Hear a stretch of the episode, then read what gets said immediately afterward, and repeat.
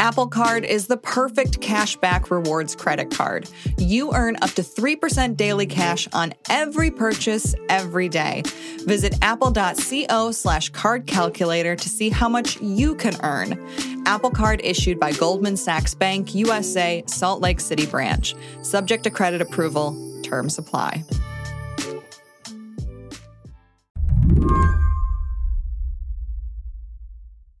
I spent $500 on Shine. If you keep up with TikTok trends, you've probably come across a Shein haul. I just went on a Shine haul. Got $500 worth of clothes for $10. A woman, usually young, often white, showcases the massive amount of cheap clothing she got from the Chinese online retailer Shein. The TikTok robot voice lady says it wrong. Good news is I've got clothes for all of winter. Bad news is I'm about $600. I went down a very long TikTok rabbit hole of watching Shein haul videos. Have you watched these? Yeah, of course I've watched them. Uh, there are so many of them all over the internet. That's reporter Louise Matsakis, who spent six months investigating Shein's explosive popularity for the tech news site Rest of World. When she was reporting, she watched video after video there was this girl and she was dumping out the kind of cardboard box that you might get like a dishwasher in or something. And there was just endless plastic packages spilling out all over her floor that were filled with bikinis and crop tops and patterned socks and little earrings. Um, and she was just sort of like yelling at the top of her voice about how excited she was about this gigantic, I think it was like a $500 Shein haul. Shein's clothes are incredibly affordable. And if you're in their core demographic, young women, it's almost impossible to escape their marketing. If you imagine a Venn diagram of social media, fashion, and software, Shein is right in the middle. I love fashion. I've loved it my whole life. And I used to think of it as something that was driven by taste, right? Or by runways. It was sort of this finicky thing. But according to Louise and her reporting partners, Meaghan Tobin and Wency Chen, Shein is something entirely different what I realized is that this was a fashion company, now one of the biggest fashion companies in the world, that was instead driven by data. The way Shein works and the speed at which it's taken over an industry in just a few short years could fundamentally alter the way Americans shop online. Today on the show, the rise of Shein. The Chinese company is changing how we shop, and big tech is watching. I'm Lizzie O'Leary, and you're listening to What Next TBD a show about technology, power, and how the future will be determined. Stick with us.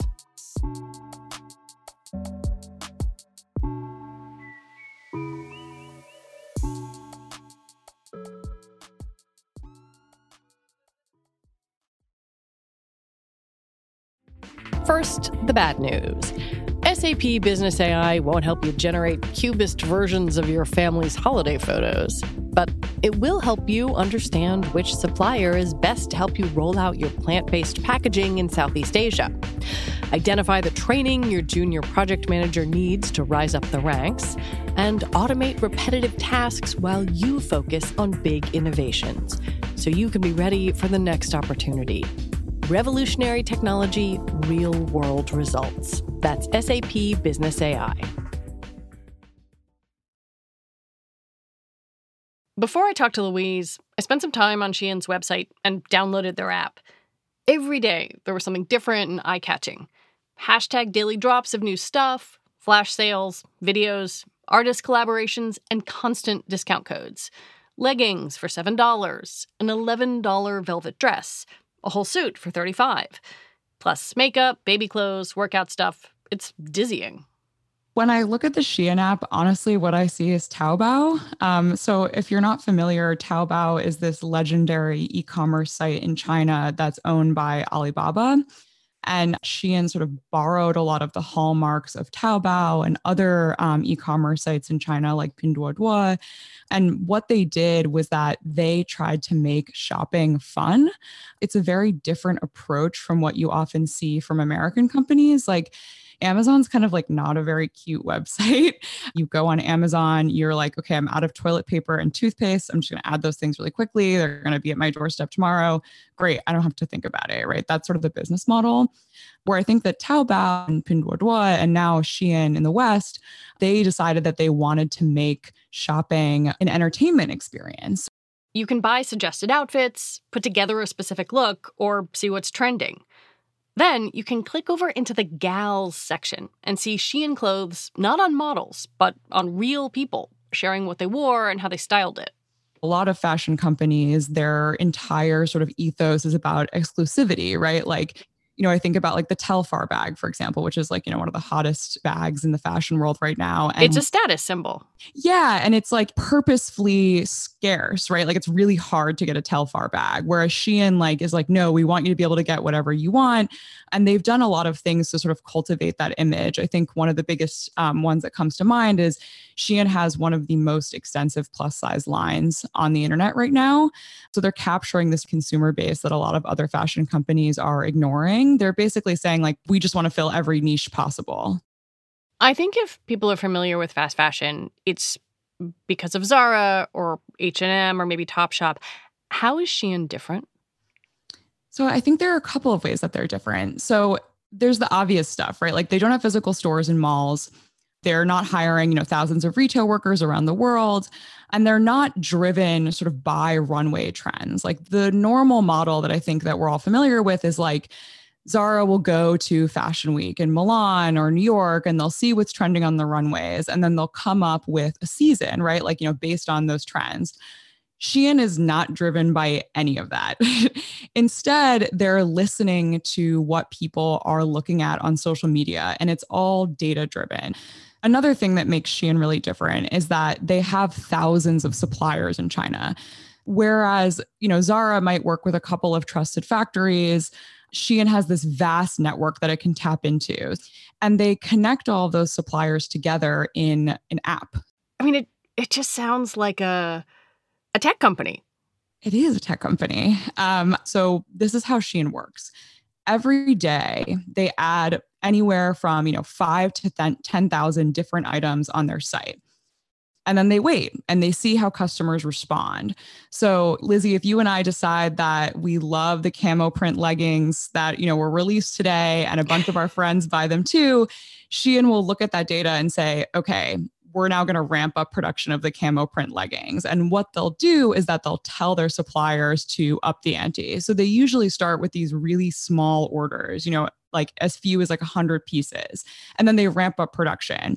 In contrast to Zara, which says like, okay, we want 10,000 of these dresses, we're going to, you know, take a risk, right? And we're going to send those 10,000 dresses to stores. And if they don't sell, we're going to mark them down. Shein feels to a lot of people like it came out of nowhere. And yet suddenly this company is is valued at a rumored 47 billion dollars. Where did it come from? We kept hearing from people like, oh my God, I've never heard of this company and it came out of nowhere. Um, and that's definitely true in some ways. You know, like they're really targeting a very specific demographic. But I also think this element of surprise or this like you know idea of where did this company come from is also a result of the fact that i think that often the tech industry sort of sees the interests of young girls as frivolous mm. um, are not very interesting and often young women and their concerns and their you know consumer habits and what they're thinking about is very divorced from the tech industry which is very male dominated but also the company is very, very secretive. So I want to give those people some credit. You know, it's not like Shein was putting out press releases left and right or trying to talk to people in the tech world. So it was founded a few years ago in China um, by this entrepreneur uh, named Chris. That's his American name. And he's very secretive. And I would say that in around the last two years, they really exploded in popularity. Um, and I think there are a couple of reasons for that. But the number one reason, of course, is the pandemic. Pandemic restrictions meant that Shein's competitors like Zara and H&M had to close many physical stores. Whatever advantage they might have had from foot traffic vanished. Shoppers spent their money online and shared their Shein hauls on social media, creating even more buzz. Last year, Shein sales rose to a staggering $10 billion. I think it's easy and like, you know, I do it all the time to compare Shein to Zara, but in a lot of ways, it's actually much more like Amazon. So, like Amazon, what Shein has done is they have cultivated relationships with thousands of factories across China. So, starting in the early 2010s, Amazon did that too. It's often the case that you're not actually buying from Amazon, you're buying from one of these third party sellers, many of whom are based in China. But recently, a lot of consumers started complaining about fake reviews, and Amazon's reputation started to sort of tumble. So, in response, Amazon kicked off all of these third party sellers. In other words, the relationship between Amazon and sort of Chinese factories and Chinese manufacturers started to sour. And at the same time, Shein was on the rise. So I think that they were able to hmm. sort of come in and say, hey, you guys already know how to cater to American consumers because you've been doing it on Amazon for a while. You know, come work with us, right? Amazon sort of taught American consumers to buy from these Chinese companies with sort of like maybe like strange names or like, you know, jumbles of letters on Amazon. And I think that that made a lot of Shein customers feel more comfortable and like they had already done this before. When we come back, why Shein's model might soon be everywhere.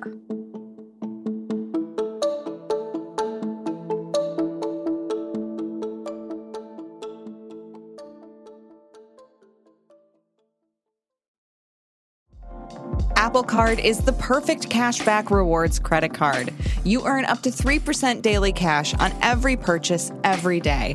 That's 3% on your favorite products at Apple, 2% on all other Apple Card with Apple Pay purchases, and 1% on anything you buy with your titanium Apple Card or virtual card number. Visit apple.co slash card calculator to see how much you can earn. Apple Card issued by Goldman Sachs Bank, USA, Salt Lake City branch. Subject to credit approval. Terms apply. Without the ones like you, who work tirelessly to keep things running, everything would suddenly stop. Hospitals, factories, schools, and power plants, they all depend on you. No matter the weather, emergency, or time of day, you're the ones who get it done. At Grainger, we're here for you with professional grade industrial supplies. Count on real time product availability and fast delivery. Call clickgrainger.com or just stop by. Grainger for the ones who get it done. I don't feel like I can have a conversation with you about fast fashion without asking about about pay and and labor conditions. What what do we know about how Shein works with these suppliers? This is definitely, you know, a really important question and something that comes up from Shein customers all the time. You know, for every Shein haul video, there's a video from a sustainable fashion influencer who is telling you know all the reasons why you shouldn't shop there, and one of them is often you know concerns about labor conditions. There have been reports that Shein is working with suppliers who don't necessarily have the best labor conditions, but I think it's also important to note that the fashion industry in general is known for having poor labor conditions. And just because you're buying from a more expensive brand doesn't mean that it was made by someone who was being treated fairly. This is an industry where, you know, you're working from day till night and there's just like no, there's no more slack. The scale of what you are describing is staggering. And when you combine that with the very low prices, it can feel um, almost shockingly wasteful. Like, I, I wonder if this business model pushes consumers to something that is even more of a throwaway than previous generations of fast fashion that is definitely something that I've thought a lot about and is really concerning. You know, even if you do really like the crop top that you got from Shein two years ago, like, is it going to make it in the wash again? Right. And what incentive do you have to sort of take care of that garment when it costs like maybe a little bit more than a latte, if not the same price? And all of the incentives that companies like Shein have are to encourage you to buy more and more.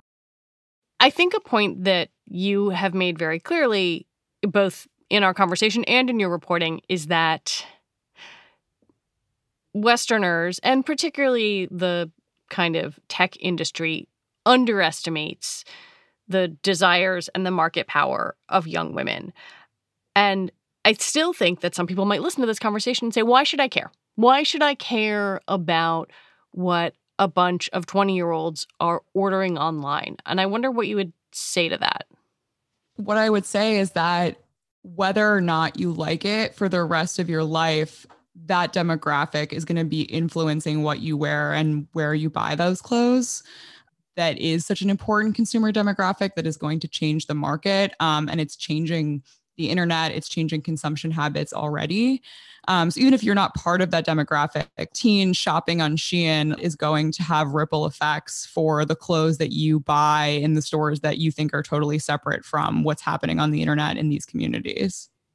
So, how this model works, how this kind of consuming works, that could be something that people who have never heard of Shein are doing a year from now, five years from now. Absolutely. And it also is going to have, you know, impacts on labor conditions. It's going to have impacts on the environment. One other thing I keep thinking about too is like, it's not just that the desires of young women are seen as frivolous or like not interesting, but it's also, I think that they're often seen as one dimensional. So you would like see these tech guys be like, oh, like, young women like love Shein and they don't care about the software model. They don't care about the impact on the environment. They don't necessarily care about the labor standards. But what we found is that often the same girls who are posting a haul video or talking about how excited they are about the outfit that they got on Shein, maybe in the same video, even they will talk about how they feel ambivalent about the future of this sort of model. What do you think happens when you combine social media and almost its sometimes addictive nature with something like fast fashion?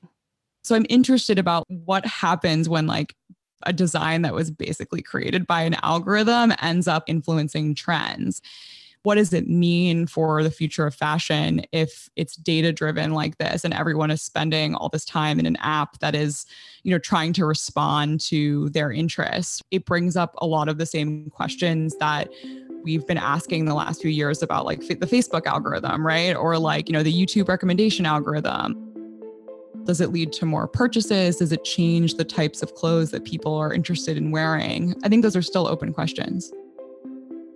Louise Matsakis, thank you so much. Thanks for having me, Lizzie. It was great talking with you. Louise Matsakis is a freelance investigative tech reporter.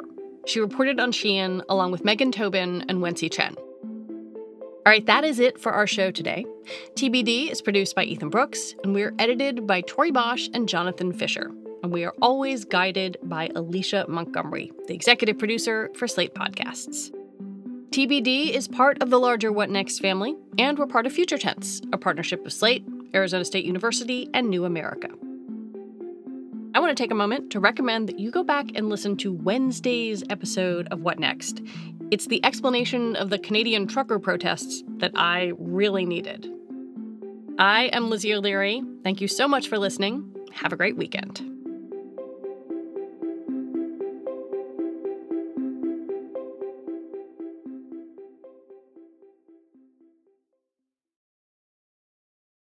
For the ones who work hard to ensure their crew can always go the extra mile, and the ones who get in early so everyone can go home on time, there's Grainger, offering professional grade supplies backed by product experts so you can quickly and easily find what you need.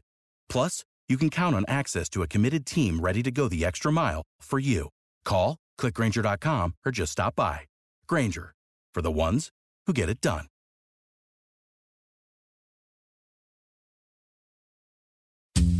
I'm Dahlia Lithwick, and I'm host of Amicus, Slate's podcast about the law and the U.S. Supreme Court. We are shifting into high gear, coming at you weekly with the context you need to understand the rapidly changing legal landscape. The many trials of Donald J. Trump, judicial ethics, arguments and opinions at SCOTUS. We are tackling the big legal news with clarity and insight every single week. New Amicus episodes every Saturday, wherever you listen.